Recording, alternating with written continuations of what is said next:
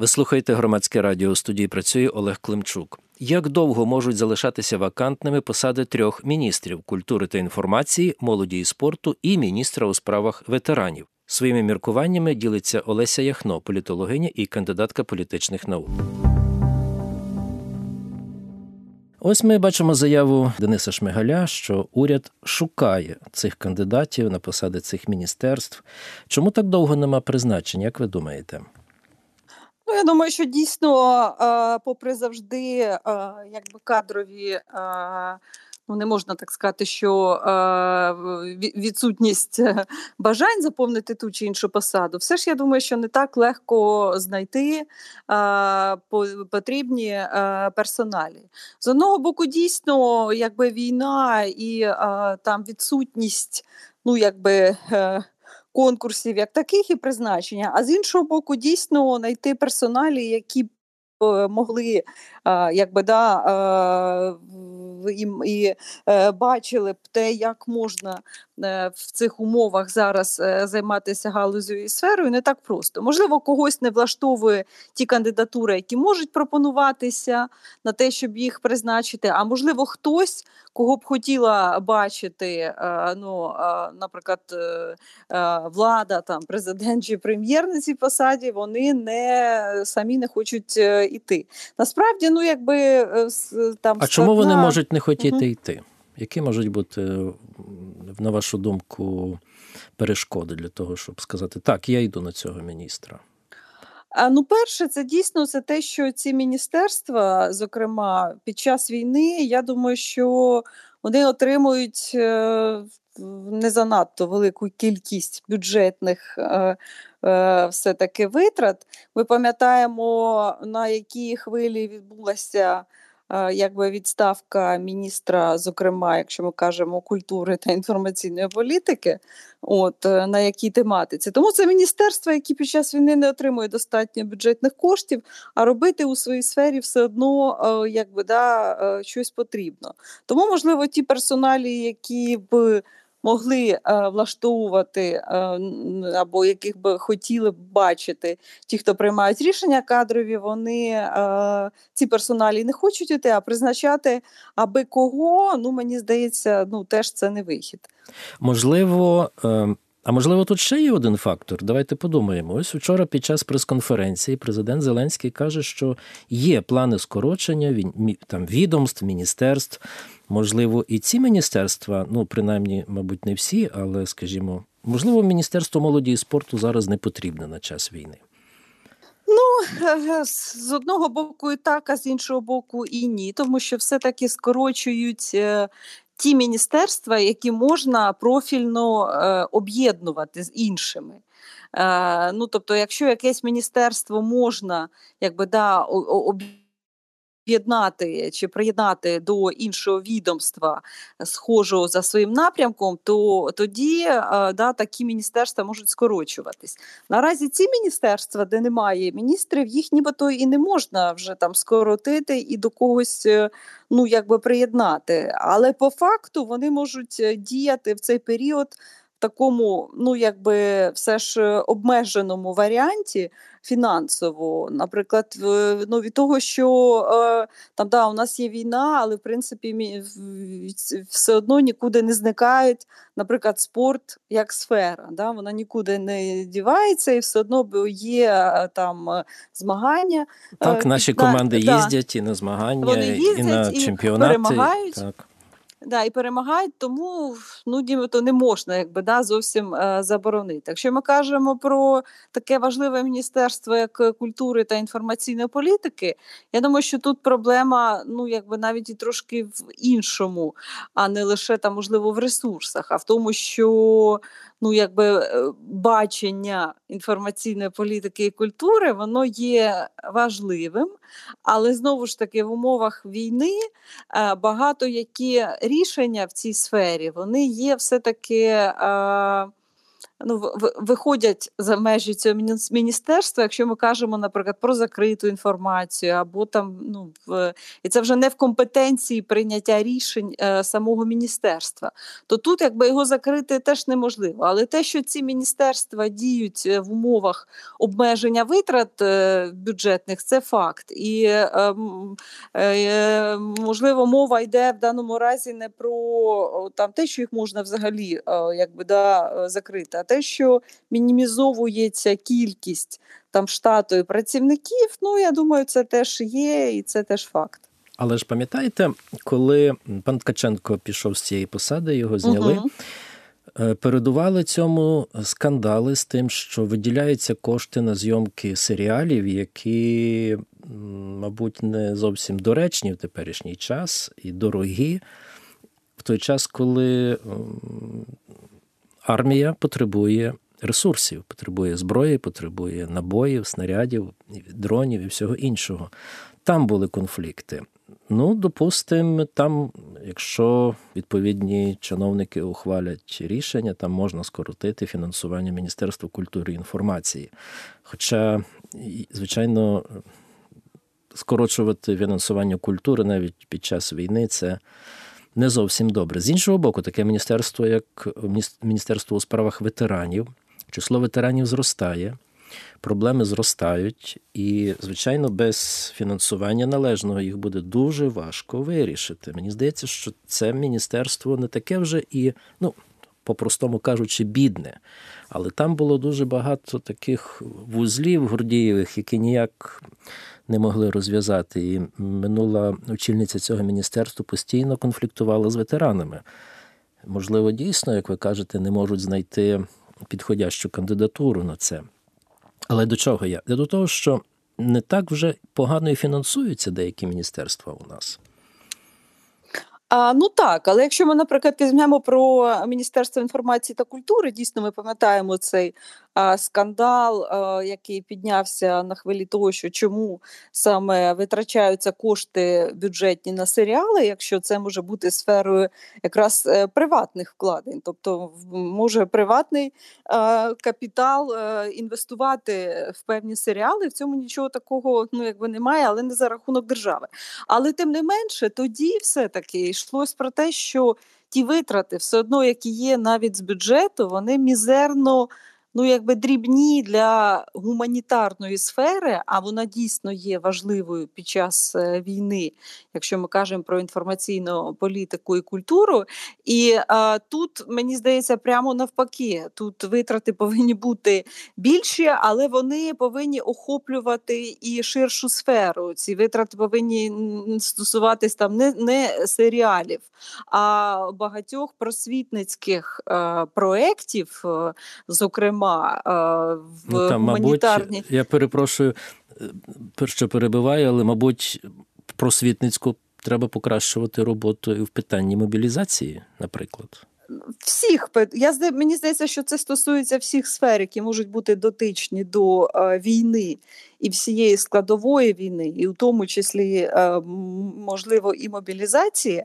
Але тут це вже якби да стосується питання бачення, як такого, не лише питання коштів, а питання бачення і питання того, наскільки це бачення, якщо його має міністерство, воно може бути погоджене е, і мати згоду з загальним е, військово-політичним керівництвом, тому що тут е, ну якби воєнний час він там передбачає певні, е, якби певну централізацію повноважень, але мені здається, що от проблема цього міністерства, вона, як я вже сказала, виходить за рамки коштів, а вона саме стосується бачення і міння того переконувати, що от на гуманітарну складову повинні от саме так, точніше, не навіть не в якій кількості, а саме на що повинні йти ці кошти і чому. І в принципі до цього міністерства виникали питання ну і раніше до якби, да, е, воєнного стану, до повномасштабного вторгнення з приводу того, на що витрачаються кошти. Якщо ми кажемо про міністерство ветеранів, я думаю, що значна просто частина його ну скажімо, тієї тематики, якою займається на сьогодні міністерство, чи повинно займатися міністерство, я думаю, що значна частина вона ну якби напряму знову ж таки е, цим цим займаються відповідні е, там е, силові структури, якщо це ми кажемо про або про інші органи безпосередньо влади, тому що у нас війна, у нас не поствоєнна ситуація. Тобто, да, ми не просто маємо справу з ветеранами після війни. Далеко а не поствоєнна, да, так. А у нас гаряча фаза війни, і у нас багато рішень вони приймаються ну в обхід міністерства не тому, що хтось обходить правила, а тому, що просто під час війни певні кроки повинні здійснюватись автоматично. Для цього не потрібно якби ще додаткове регулювання, наприклад, е, через е, міністерство. І оскільки ну якби проблема полягає на сьогодні в тому, щоб дійсно там е, мобілізувати, або щоб відбувалася ротація, або чи не до, чи достатньо, тобто ситуація самої гарячої фази війни, а не поствоєнної, де проблема ветеранів дійсно є однією з е, таких е, ну традиційно в усіх країнах, де були війни, важливою, але сьогодні є війна, тому інші, якби да, от е, пріоритети і витрати військові безпосередньо тут і зараз, вони якби є, і цими займаються інші відомства. Тому можливо, якби да, от кошти е, тут е, теж е, можливо цих коштів не так і мало, але все одно, якби да, от пріоритет в самій цій якби галузі, от якщо ми кажемо цивільно-військовій і оці поствоєнні, все одно він трошки зараз в іншій складовій. Ну а про молоді спорту ми це говорили, що нібито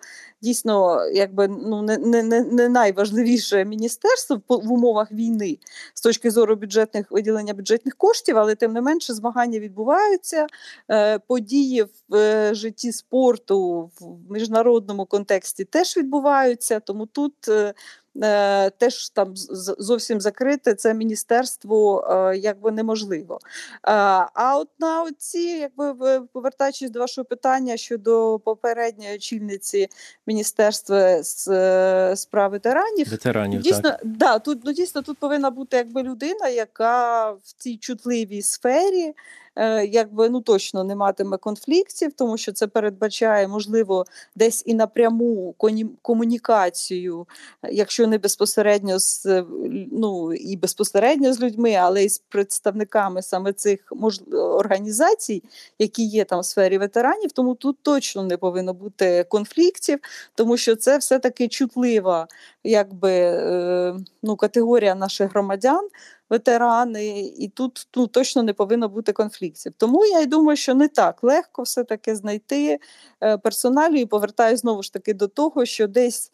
Е, той, кого можливо б хотіла бачити, е, ну якби влада, або ті, хто приймають рішення як кандидатуру, ну от зокрема точно в сфері інформаційної політики та культури, і навіть і Міністерство е, справ ветеранів, можливо, ці люди самі не хочуть іти, розуміючи складнощі, чи не, не вистачає бюджетних коштів або обмеженість можливостях дій е, через е, воєнний стан, е, а десь, можливо, той, хто сам якби готовий йти, тому що все одно є люди, які ну якась кількість тих, хто завжди готовий зайняти певні посади. Ну можливо, цих людей причому не... будь-які посади, да, аби при владі абсолютно.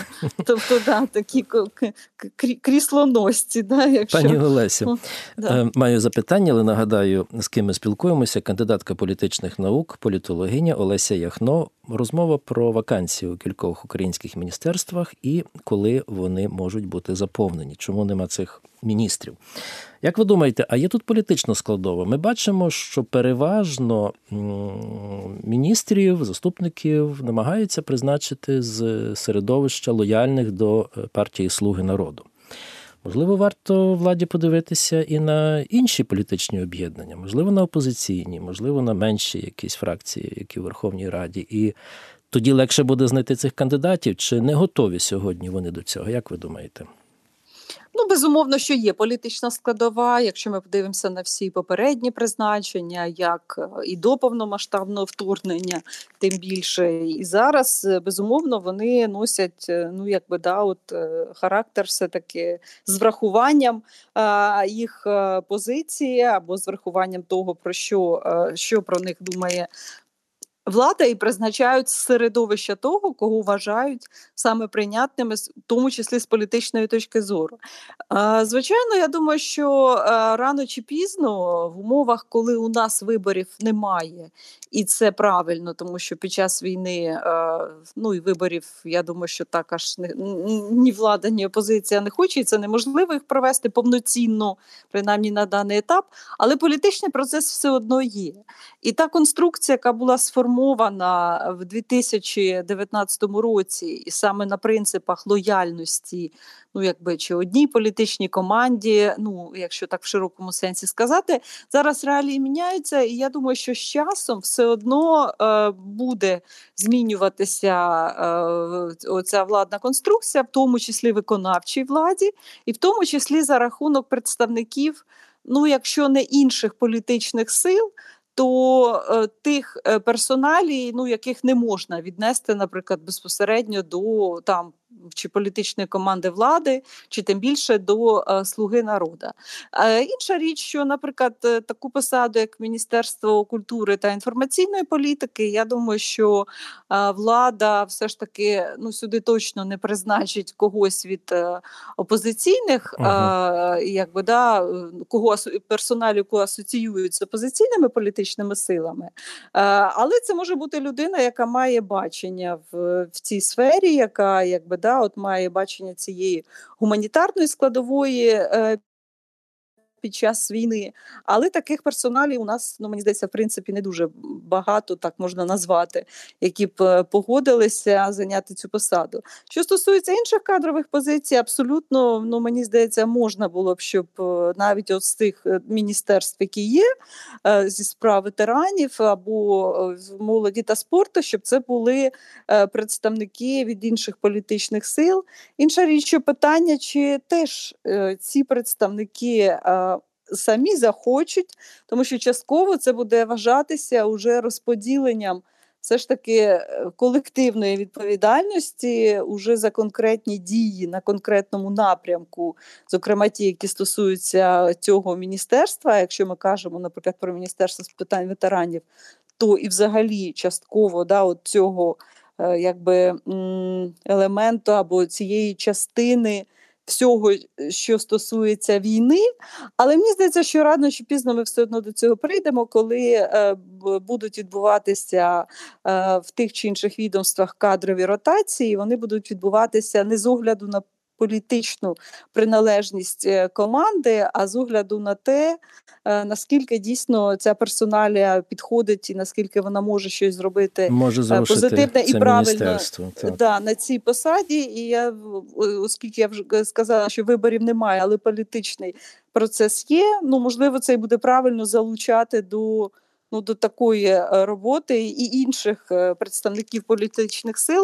Ну питання в тому, коли е, якби от ми до цього прийдемо, що політична складова в даних умовах вона буде не на першому місці, а ну на другому чи третьому. Гаразд. А ось е, ми згадали на початку про фінансування міністерства. Всі дуже зараз пильно спостерігаємо за тим, як у Сполучених Штатах е, рухається питання фінансування допомоги для України, так і угу. Наскільки я пам'ятаю, якщо я помиляюся, ви мене звичайно підкоректуйте, але там є кошти, які передбачені мільярди доларів, які передбачені власне фінансування державних органів на функціонування апарату державного.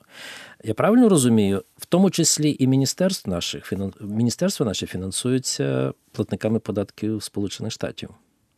Що ви знаєте про ну, це? Абс... В... Якщо ми говоримо про загальні цифри, то дійсно це так виглядає, що а, ну і так є, що основні наші кошти бюджетні, вони йдуть всі на витрати на оборону. А все, що повинно забезпечувати, ну оскільки в нас війна, і все одно пріоритет це якби да, все, що стосується витрат на оборону і на е, захисників.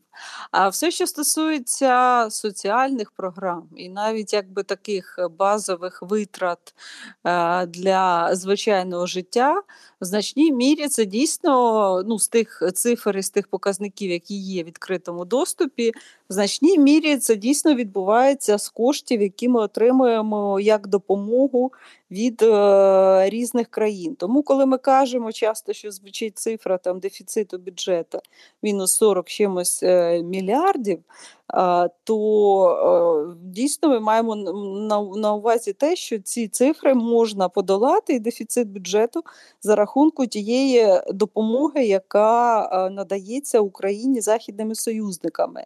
Е, саме тому, коли ми кажемо про цю допомогу, і для нас вкрай важливість її прийняття, то мається на увазі, що якщо у нас не буде дійсно цієї допомоги, то ми не можемо фінансувати навіть ну от там сфери необхідні для соціального життя, для базової сфери економіки, або ми тоді будемо змушені дійсно ті витрати, які в нас ідуть всі на сферу армії та оборону. Ми тоді будемо перекидати змушувати їх перекидати на, на те, щоб держава могла жити та, спокійним життям. Також я просто одним реченням. Я думаю, це було обрано. Ну, всі прекрасно розуміють, що Захід надає там е, військову допомогу, фінансову, але можливо це теж було обрано, щоб е, ми самі фінансували, е, ну принаймні згідно відкритого да, от бюджетного процесу. Ми самі фінансували свою військову сферу, а захід нам допомагав для потреб якби да, от фінансових е, економіки, соціального життя. Можливо, тоді це і легше приймається урядами цих країн. Якщо ну це витрати йдуть напряму, тому що є країни різні, є там Угорщина, да, наприклад. От е, Якщо це фінансує економіку і соціальне життя, а не а не напряму фінансує українську армію там чи збройні сили, можливо, це теж було обрано з огляду такий підхід на якби позицію окремих країн і того, щоб така допомога ну якби могла легше могли прийматися легше рішення. Пані Олесі, останнє запитання, якщо можна коротко відповідь, відповісти на нього. Ми е, побачили, що в неділю, 25 лютого, так обрали нового голову Національного агентства запобігання корупції. Ним став угу. Віктор Павлущик. За якого одноголосно проголосували всі члени комісії. Що вам відомо? Що це за особистість? Наскільки, на вашу думку, буде ефективним набу під час е, керівництва Віктора Павлущика? Ну, перше, важливо, що дійсно призначили і призначили одноголосно. Тому Я що... перепрошую. Е, запобігання корупції, не е, так, агентство Національне агентство запобігання корупції. НАЗК. він НАЗК, НАЗК, так. Е, да, по-перше, дуже важливо, що е, призначили керівника і призначили одноголосно, тому що все-таки в набу в НАЗК, на відміну від набу, там призначається якби квотно е, да, от, самі самі члени цього НАЗК, і вони можуть ну, мати різну позицію, наприклад, да, щодо там от керівника. Тому тут те, що вони проголосували одноголосно, це дуже добре. Це принаймні каже про те, що є і буде єдність е, да, всередині самої структури. Це перше. Друге, це е, те, що ну, взагалі важливо, що призначили, тому що НАЗК якось дивно, от знаєте, під час війни, наприклад, я читала, що НАЗК там займається питанням санкцій проти компаній закордонних, тобто вони вносять в списки компанії, там турецькі чи ще якісь інші, ну російські в тому числі, які там е, е, там причетні до а, а, розвитку військової сфери Російської Федерації. Це звичайно добре, що всі цим займаються, але виникали питання, чому цим займається власне НАЗК, яка повинна займатися питаннями протидії е, корупції всередині самої е, України і ну якби конкретними профільними зобов'язаннями. І в умовах, коли повертається електронне декларування питання, е, функція НАЗК вона автоматично актуалізовується. Тому от мені хотілося б, щоб нарешті, нарешті ця структура запрацювала і власне займалася тією профільною вузькою, але абсолютно дуже зрозумілою е, діяльністю, яка прописана в е, діях е, цього органа. Якщо ну якби повертається електронне декларування, дуже простий, якби да, от функція, якої ну ми так якби да не дочекалися її за весь період роботи НАЗК в повноцінному сенсі. Коли перевіряються просто декларації на предмет співпадіння там доходів і витрат, і ставляться е, про це не просто питання, а включається механізм там перевірки, там де це необхідно. Тому мені хочеться сподіватися, що е, цей орган запрацює, і повертаючись до е, якби вашого запитання, да не стільки хочеться просто аналізувати персоналію саму. Там є бекграунд певний, да ну то що саме одноголосне голосування є показовим. Скільки хочеться буде подиви, побачити е, конкретні дії, ну дійсно з боку роботи цієї структури, яка ж була не дарма, ну якби обрана, сформульована, прописані повноваження, і хочеться нарешті побачити її роботу.